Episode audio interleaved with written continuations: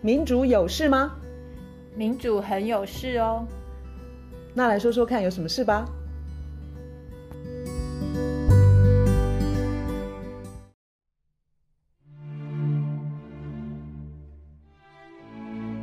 大家好，我们今天要继续聊联合国气候大会 COP28。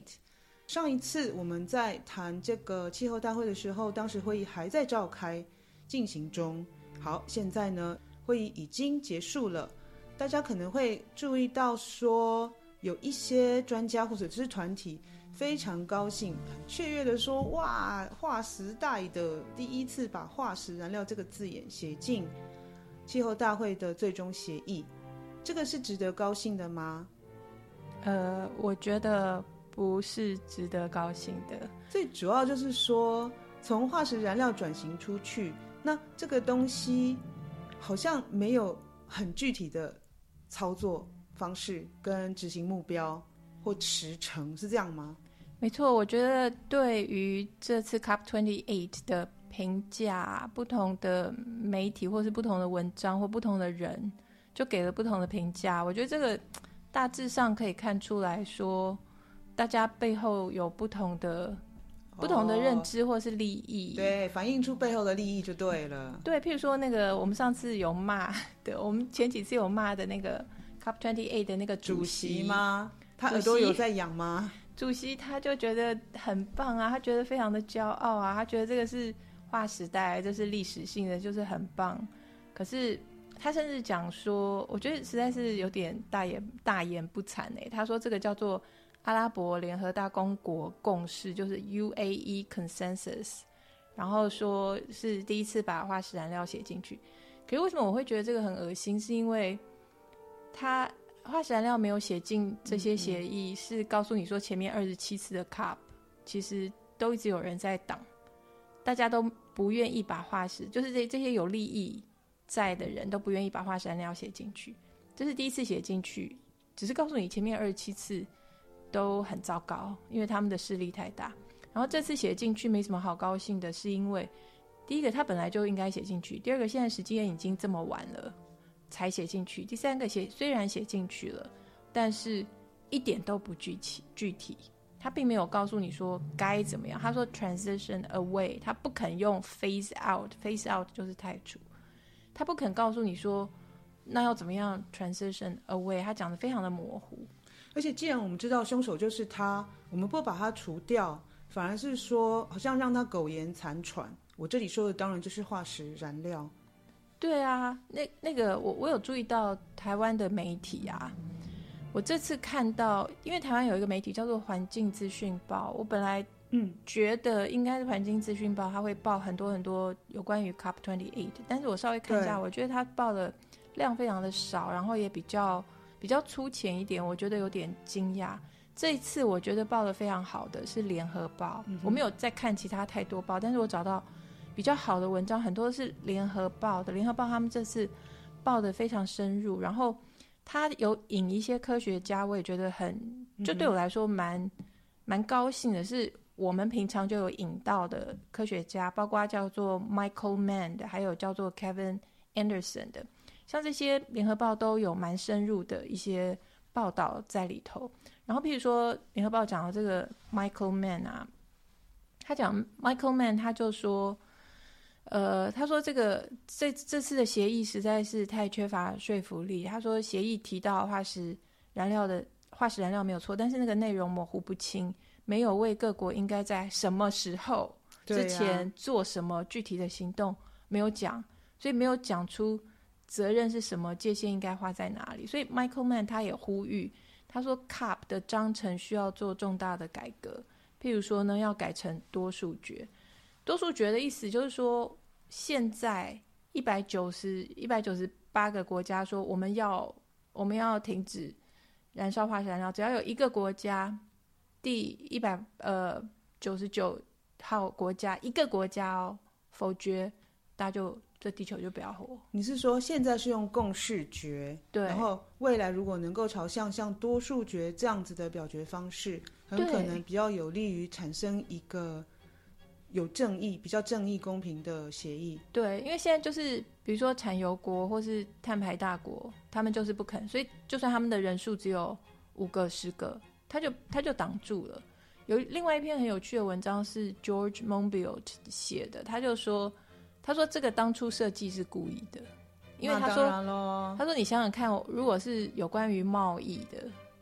那些什么 WTO 那一些，他说当这些领导的国家他们想要一件事情做好的时候，他们不会把那个制度设计成这个样子。他说所以这个是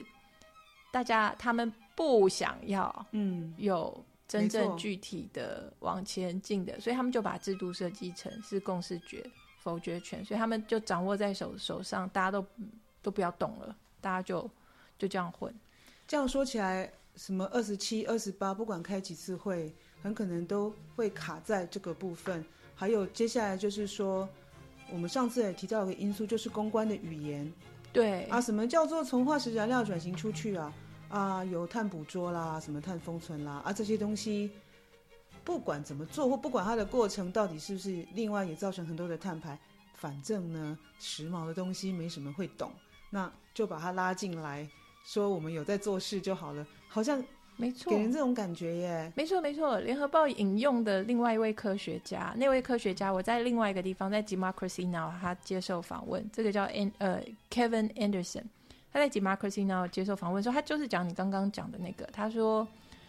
他觉得像这些 COP 他以前还会去，他现在都不去了。他说这些就是 grand events， 就是像大拜拜，然后为什么还要一年又一年半呢？就是因为要隐藏说其实什么事都没做，可是你如果办这个大家会觉得有在做，所以办这个 COP 的感觉就是让人以为误以为政府都有在做事，然后国际都有在谈判。他提一个东西，他说这位科学家他已经整个就是幻灭。他说呢，第一次开这种气候大会是1992年在里约热内卢，然后 IPCC 第一份报告是1990年出现。他说三分之一个世纪了，好吗？所以已经30几年，终于让化石燃料就是白纸黑字的显现出来，要花30年的时间，30几年。可是问题是，白纸黑字就像这些科学家讲的，非常的不具体，就变成灰色就对了，就是灰色。然后他说这段时间其实那些石油公司，然后掌权的，他们的力量一直在成长啊。然后我觉得很可怕，就是说可能时间越来越紧迫了，但大部分人可能都没有感觉到，我们是不是到那个升温 1.5， 就是距离什么工业革命之前升温 1.5 度，我们的碳预算总量，那叫碳预算吗？对对，碳预算只剩下5到8年，5到8年，对对对对，这是个位数字哦。这是 Kevin Anderson 他讲的，他说我们如果要 1.5 度的话，按照现在的碳排的趋势继续下去的话，我们就是剩5年到8年，你要把这 碳预算就用光了。然后他有更悲观的说法，他说其实我们现在的那个碳预算的算法啊，有很大的问题，就我们去想象碳预算一定有很多漏洞啊，像卢老师上次就有讲到，像军事啊，像战争啊，对，那些都还没算进去。 Kevin Anderson 他讲的，我希望我可以把它讲清楚，就是我们现在谈碳预算，就是我们现在的你想象一个统计的曲线的图，我们现在的碳排在某一个点很高的地方，我们现在在讲碳预算，就是说我们要在哪一年它要落到0，然后那个会有一个三角形嘛，那个线条往下到0，那个三角形那个体积面积就是我们的碳预算。所以那个落的线，落到0的那个线，现在的很多的官方啊，联合国他们就说落到0是2050，落到0就好，而且他那个0他还动一点手脚，他说近0就好。这个 Kevin Anderson 他是一直在强调说，其实我们那条下降的直线要下降在2040年就要碰到0，而且是真0不是近0。所以也就是说我们现在讲那个碳预算，我们说2050近0，那个是一个比较胖的三角形。如果是用实际的 Kevin Anderson 那个2040就要0，而且是真0，是一个比较瘦的三角形，也就是说下降的曲线是非常非常非常陡。还有那个碳预算如果是面积的话，面积也会比较小啊。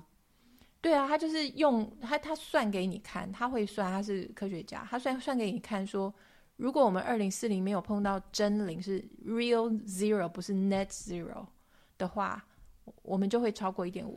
net zero 就是近零，他是近零是一个谎言嘛，就是说他用各种方法说不用真的零，只要近零。为什么会近零呢？他说有些碳排出去不用算嘛，我会把它抓起来。对啊，我有去缅甸种树啊，对，就是之类的。所以 Kevin Anderson 他就是讲说，其实从这样来看的话，我们的时间是非常非常紧迫。他说2050近零这个本身已经是一种涉及欺骗的描述，然后他说我们现在看到 COP28 这个协议，他说等于是在帮 1.5 度 C 敲丧钟，连2°C 都变得遥不可及。然后他有讲一个东西哦，他在 Democracy Now 他有讲一个东西，他说其实这一切都是跟顶端的1%有关。他很早以前就开始讲说，他不认为气候变迁是纯粹科学的东西，他说是跟社会结构跟分配有关。他说他看到的数据是说，顶端 1% 的碳排是底端比较穷的1/2的人的总碳排的2倍。我再说一次，顶端最有钱的 1% 的碳排跟底端比较穷的一半，全球一半人口的总碳排全部加起来还要乘以2。所以这个太荒谬。然后这个 Kevin Anderson 他就说，他看到之后他就觉得非常非常的惊讶而且沮丧。他说 1% 他们拥有报纸媒体，他们拥有决策的，占据了决策的位置，他们就是把就是顶端的，就是大公司、大财团在他们手中，他们连学术，他说很多学校的什么副总裁或是副校长是这些 1%， 尤其是私立的，像美国、西方这些。他说这些顶端 1% 的人，他们掌控了媒体，掌控了，所以他们的触须就是伸到全世界各个层面所有地方。他说他们掌控了所有关于气候变迁跟生态的辩论，所以这样听起来就是非常的没有。对啊，而且他们游说那个 decision makers， 所以我们可能没有看到他们对全世界的危害啊。对啊，我真的讲危害耶，真的是啊，这1%真的是危害啊。也就是说他们可能不会自律，然后我们好像也没有其他的方式可以去指出来说，他们做的很多的事情其实真的要收敛，因为媒体在他们手中，因为政府听他们的话。对，然后你光看 COP28 那种有些报道就是真的很棒，这是划时代，这样就好，就是大家应该要高兴，可是科学家却高兴不起来。像 Kevin Anderson 他就说 There are now no non-radical futures， 就是我们现在没有不极端的改变的这个选项。如果不激烈什么就不会改，对，如果不激烈我们就不用活了，是这样吗？对，只剩下的唯一的选项就是要非常的激烈。然后他有非常的强调做法要很激进啊，要非常的激进，已经没有办法什么啊循序渐进，温良恭俭让。对，尤其他就是非常重视 equity fairness， 就是你一定要公平公正的话，那你就要激进，因为你如果坐以待毙的话，那就是底层的嘛，就先扫光，就淹死或热死或怎么死，然后最底的死了，就是剩下留下来的那个最底层的再死，这样一层一层底下的都死光，就是只留下顶端。我也真的感受越来越深刻，就是说环境气候的议题，气候变迁其实是跟环境争议直接相关。对啊，没错啊。然后我就要，这就让我很怎么讲好啦，很生气啦。看到说，我也看了一下那个，因为媒体也都报说台湾的官员怎么回复台湾的官员关于 COP28 这件事情怎么回复。我跟你讲一个我觉得蛮经典的，来，就是我们现在的环境部长叫做薛富盛。他说呢COP 的结论不直接讲太淘汰化石燃料，他说为什么呢？就是因为那个不切实际。你听懂了吗？他说为什么人家不讲 phase out， 为什么不讲汰除化石燃料？因为那个不实际嘛，就是大家都还要发展经济。拜托，这个是环境部长，他不是经济部长。我觉得这个道出了很多的就是我们台湾现在的问题。因为在 COP28 之后，官员受访，主要是环境部，由部长跟应该是次长，他们给的答案都是啊，台湾跟这个 COP28， 他说大会决议跟台湾的近邻路径不谋而合就是意思是说那个结论很好， COP 的结论很好，台湾也很好，我们早就写了，早就在那儿了，听起来是这样。对对，但是我真的觉得2050近邻真的是一个虚幻的梦，就是根本做不到。因为你没有办法告诉我2030会减碳到哪里，因为我们根本看不到有任何的实际的做法，不管是台湾或者是全世界。你怎么这样讲呢？因为人家台湾就这么的先进，可是台湾都是制度很先进，你知道吗？做法并不一定有跟上嘞。真的，我觉得还就是因为我不能当部长，所以说这种话就是没办法当部长嘛。所以我们的 podcast 我们又骂 COP， 然后我们又骂台湾的政策，可是他们两个真的是不谋而合啊！他们真的是走一样的，就是一样的路数。你听哦。经济部长次长曾文生强调说，就是要采用天然气作为桥接能源，然后之后就是要碳捕捉，然后再利用再封存。你看人家 COP 都是讲这些话跟我们曾次讲的都一样，是不是？没错。然后事实上呢，我们嘲笑 COP， 然后我们对台湾其实应该要骂得更严厉，是因为台湾就是 COP 那个很烂，台湾比那个还要更糟糕。那最主要就是跟我们直接相关啦，而且是我们是公民，所以我们有权去批评跟监督。嗨，如果你认同在这个节目可以听到很多资讯和知识，欢迎订阅追踪，直接给我们5星评论和留言。谢谢你支持多元观点。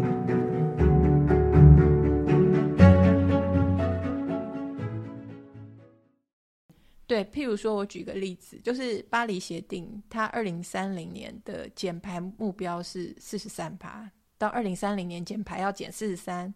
你知道我们台湾，我们2030的减排目标在很努力的改善之后，我们不是减 43%， 我们的2030减碳目标是减 24% 就好。所以当你知道最近又有那个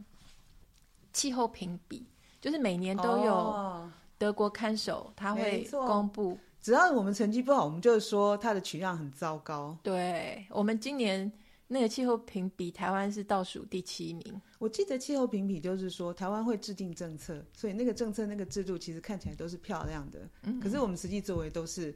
倒数的名次，好像就是这个好像每届都这样子。然后我们好几项就是列在极差，就是非常烂，然后我们就不想看，对不对？对，然后我们就说那个方法不对啊，采样不对。我们根据他德国看守，台湾的人均碳排是13吨，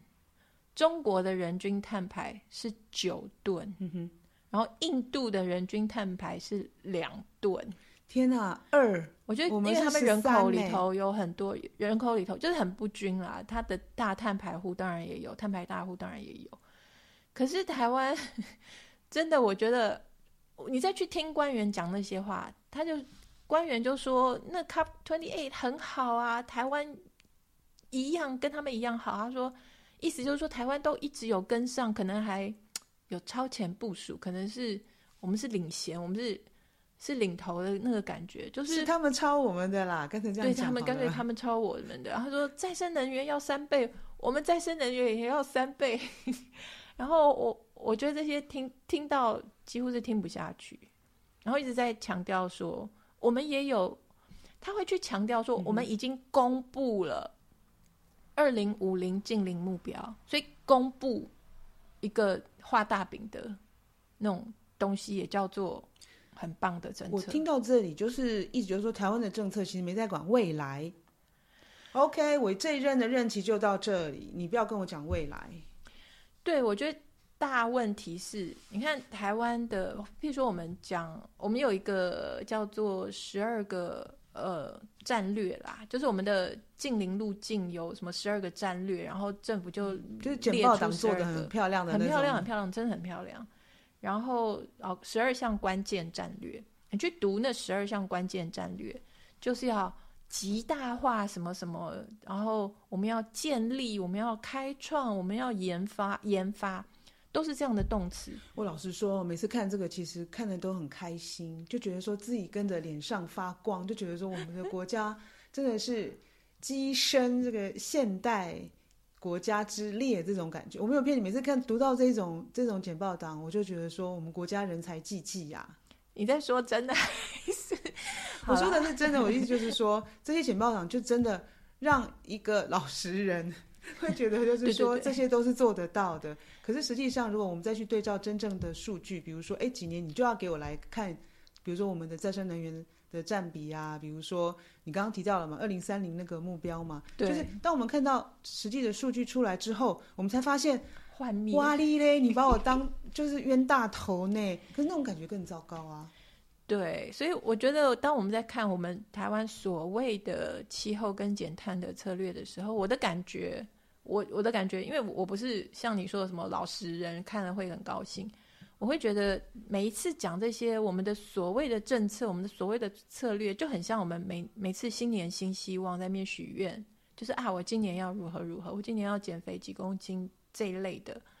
它都是空白支票，然后是在打迷糊仗。我觉得不是令人开心，它比较是我收到诈骗简讯的那个感觉，就是又来了，你的比喻非常的好。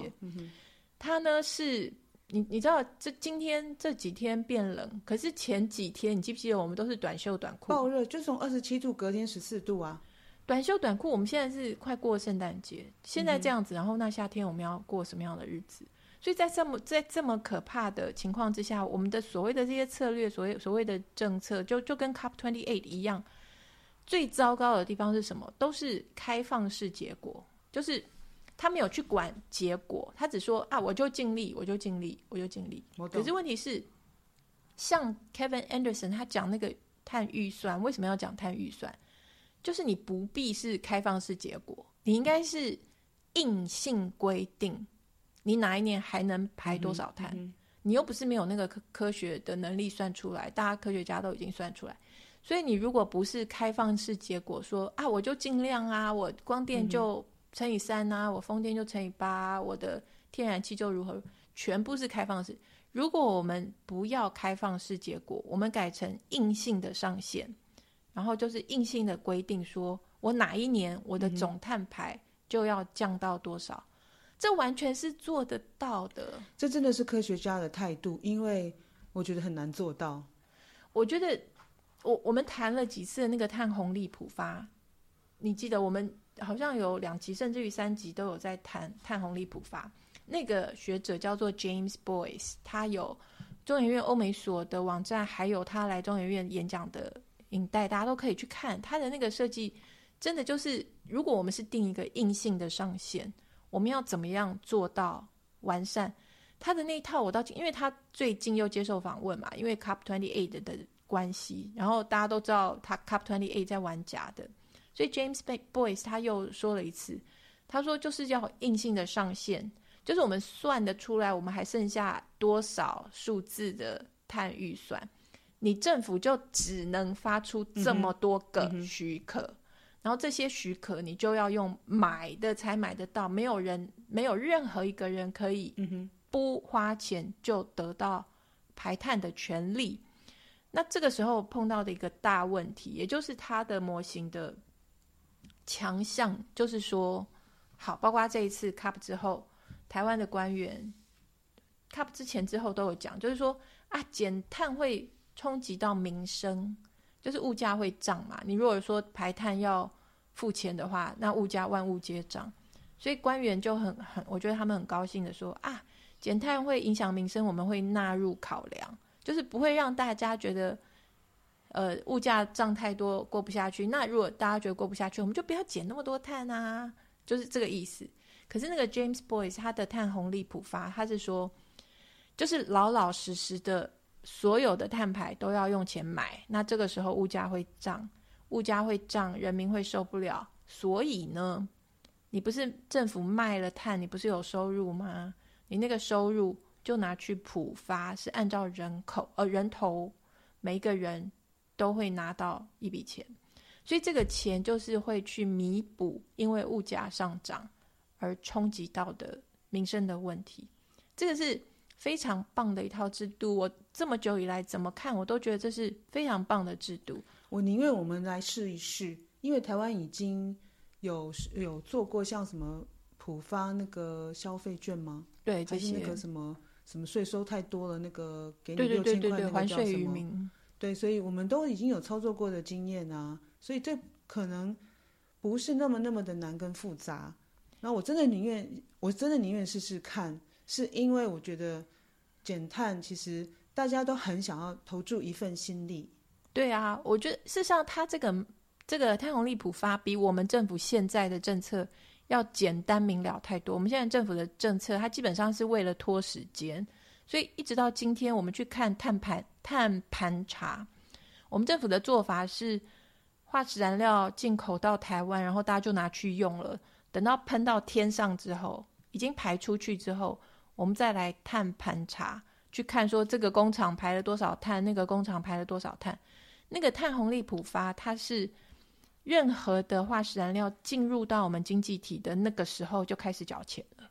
所以譬如说有一船天然气它进入到台湾，那个碳，那个多少碳都已经算进去，就该多少钱，所以每一道买卖里头都把那个碳的价格都算进去，所以等于是从头，那就很简单，你就不用再去排到天上的碳，然后你才从后面再去碳盘查，然后人仰马翻，大家都精疲力尽，然后还是算不出来我到底排了多少碳。所以你就是从经济体的化石燃料进入经济体的那一刻开始，所有的碳价全部包含在内，那个简单多了。可是我觉得政府不肯，就是因为他不肯好好的减碳，他故意要非常的复杂，然后一直拖时间。那我想问一个问题，因为你研究过这个整个体系，对对对，就是一个东西、一个物品、一个商品的生产的过程，从最上游到一直到你知道要到 distribution 到上架啊，到消费者端，这整个过程其实那个碳排的计算没有那么容易，会这样子吗？所以现在在台湾的做法就是不是那么容易。然后而且他现在的做法有一个大问题，现在的做法就是说那个碳因为我们现在在讲的碳交易，等于就是一个，你想想看，一个大的财团，一个大的碳排大户，他现在想办法省了一点碳，少排了一点碳，或者只是名目上少排了一点碳，他得到的奖励，他拿去卖他的碳权，他得到的奖励是进他的口袋哦。所以这个是很大的问题，消费者或者是一般人没有得到任何的好处。我们现在的逻辑变成说，原来这个碳排大户他原本拼命的排碳，把天空当作他的垃圾场，那不是一件正常的事。他本来丢了1吨垃圾，他现在丢 0.9 吨垃圾，政府就奖励他少丢那 0.1 吨垃圾，然后他就拿到一笔钱，他就赚到一笔钱，或是他拿去交易，他就受到奖励。我们常年来在吸肮脏的空气，因为他丢了那1吨垃圾，我们常年来在承受这个气候变迁，我们什么好处都没得到。而且我们还看到那个排碳者跟那个政府在那边洋洋得意，对，说我们达到了一个可能跟世界相符合的一种做法，可是我们还是那个受害者。对，所以那个碳红利普发它给一个很好的观念，就是天空是大家的，没错没错。所以常年以来你的免费丢垃圾那件事情，现在我不给你免费丢，你要丢的任何垃圾你就付钱给我，而且这个是限量，就是送完为止的概念，因为它是用封闭结果，就是碳预算剩多少就可以发多少的许可，所以这是送完为止。你如果买不起你就不要排碳，那你如果买得起这个价格会变高，所以碳就会变成很贵。好，那转嫁到消费者，我们不用担心说穷人他会过得很苦，因为假如说碳红利是普发给大家，大家就会因为这个天空也是你的，就是等于是租出去给人家当垃圾丢垃圾，那丢垃圾那个人他的钱本来就应该回到你身上，所以这个普发是合理的。所以基本上就是决心，我们并没有决心要做这样子的事情，然后我们也放任就是厂商拿一个最低的标准来做这个所谓的碳交易，是不是？对对，我们现在的碳交易，所以我们台湾走的路是完全是错误的一条路。我们不去管那个碳预算，不去控制说我们还能排多少碳，就是开放结果，然后但是我们又碳交易把碳权就是让财团，它只是多了一个那种很像有价证券可以拿来买卖，然后可以拿来套利，可以拿来让他们累积更多财富。可是一般人第一个没有捡到碳，一般人还是在呼吸肮脏的空气，还是面对严峻的气候变迁，可是顶端的人他们居然有碳权可以交易来交易去，然后赚更多钱，还有人赚钱。 对，赚很多钱，这是现在是连接到国际碳市，他们可以赚非常多的钱。可是底下的人就傻傻的会觉得啊，有在碳交易那应该有在减碳，并没有。然后大家看到就是有钱赚，然后台湾人以为赚钱都是正面的，可是实际上我们对于减排减少气候变迁的灾害一点帮助都没有。但我也很纳闷，就是说这整个那个碳权啊交易啊，这个过程一定有不同领域的专家都投入了意见，所以我们怎么最后还是得到像这样子的一个方式？我觉得现在的民主的运行的方式就是实质的民间的意见，就是实质的决策过程的讨论。实质的那个部分只有工商大佬然后大企业财团会最后纳入那个决策的那个隧道。他会开，参与不足吗？他会开公听会，他会告诉你啊，我询问了所有的民间，我开了200、3000场好了公听会。可是等到实质的那个决策的部分，你会发现就是工商大佬啦、碳排大户啦跟政府啦，他们说好就好，他们只要交一页的意见就可以了。然后那个什么你刚刚说的不管几百几千场的公听会，就是一些基层公务人员一直在那边做报告，但是都不会被采纳，好像听起来简化起来好像是这样子。对啊，那个我刚不是薛富盛不是讲了嘛，他就说跟你讲说不用太除，是因为你太除就不切实际嘛。不切实际的翻译就是说那些财团他们想要赚的钱他们要赚，我觉得很他说不切实际这件事情，其实刚听的是叹气，但是就是越想越觉得说，我真的很想冰斗那种感觉。就是说我认为他并不是没有读那些气候科学家的报告，他不是，或者是说他从来不知道 IPCC 说过什么，他应该都知道。但是今天他的这一套说辞，很可能是当他拿了这个位置，他就必须变成一个政客了。对啊，我同意。我觉得 也可能他会在那个位置，就是因为政府已经评估他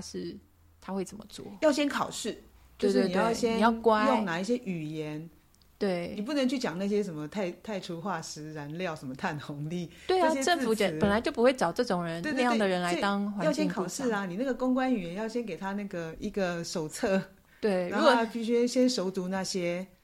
如果真的有一个努力讲说我们就是要太除化石燃料，我们就是要严格的用碳预算，我们就是要 1.5 这个目标，在现在的民主的运行方式底下，那样的人是不可能做到环境部长的。顶多我们请他去参加研讨会发言，我在想。对，连那样的发言都不要让他触及率太高是更好的，你知道吗？ okay， 你听得懂我们是在讽刺吗？不会啊，不会，就是那个 YouTube 怎么搜寻都很难搜寻到这样子。对，反正就是一个蛮怎么讲呢，蛮悲观的一个情况。可是我们还是要努力，因为事实上像碳红利普发那个，我最近又再读到 COP28 他又出来讲话 James Boyce， 所以我觉得这个东西要努力啊，我们不是没有方法啊，那我们人民就是要努力。所以真的是透过教育然后推广，然后了解事实，就比如说像气候灾害，还有就是说化石燃料真正的角色，那这些还是可以触动一些公共的讨论吧。对，然后大家一定要有一个观念是天空是大家的，然后我们多年来都被严重的占了便宜，就是我们把我们的那一块天空，我们每个人的干净的天空就无偿的给碳排大户，给企业，给这些石油公司，他们就拿去用了。我们常年来没有跟他们收费，我说的是我们个人。所以我觉得如果这个观念翻转之后，你就会觉得碳红利普发非常的有道理，就是你本来就应该要拿到一份你把那个等于是 租出去给他丢垃圾的这个费用，这是非常合理的。欸，真的有机会要来多讲那个环境正义，就是碳排量很高的人，他们可能就是很少，就是数量不多，对不对？嗯，可能是你很喜欢用的词，就是1%嘛，就是1%的人，当然就是大财团啦，然后就是固守那个化石燃料生产程序的那一些人。可是大部分的人呢，我们只想要好好的生活在一个合理的干净的环境，那就是变成我们要承受的那个调适，那个气候调适，我们要多加的很多费用。对啊，而我们要加进去的那个费用是别人拿去赚大笔钱换来的。对，然后这个环境争议我们可以看到在我们自己的环境，然后放大在世界里面，我们也可以看到有一些国家就是比较惨，对啊，所以我真的觉得那个气候变迁的议题跟环境正义直接相关这件事情，环境正义的部分是真的可以多谈。没错没错，就是像你刚刚讲的那个，就是赚到的利益就是私人的，然后非常少数人放到他口袋，要调适的时候就是大家纳税人一起去想办法，这非常不公平啊，这根本就是这怎么讲呢？这根本就是洗钱还是什么，就是，你想想看哦，那些拿去做那个气候调适的费用只会越来越多，对不对？对，如果这些碳排一直丢到那个大气层，好啊，那这个费用是会排挤教育跟社福，对啊，健康，对，卫生，对对对，然后就这样排挤下去，然后大家可能又在抱怨啊，就是健保到底怎么样啊？老板会不会破产啊？长照可以再继续做吗？对，实际上因为我们必须花很多钱去做其他的，完全划不来。然后想想看吧，到底是谁把利益都拿走了？对，大家努力想。天空是大家的，天空是大家的，一定要记得，不要免费随便给人家乱用。今天就先到这边了，好，拜拜。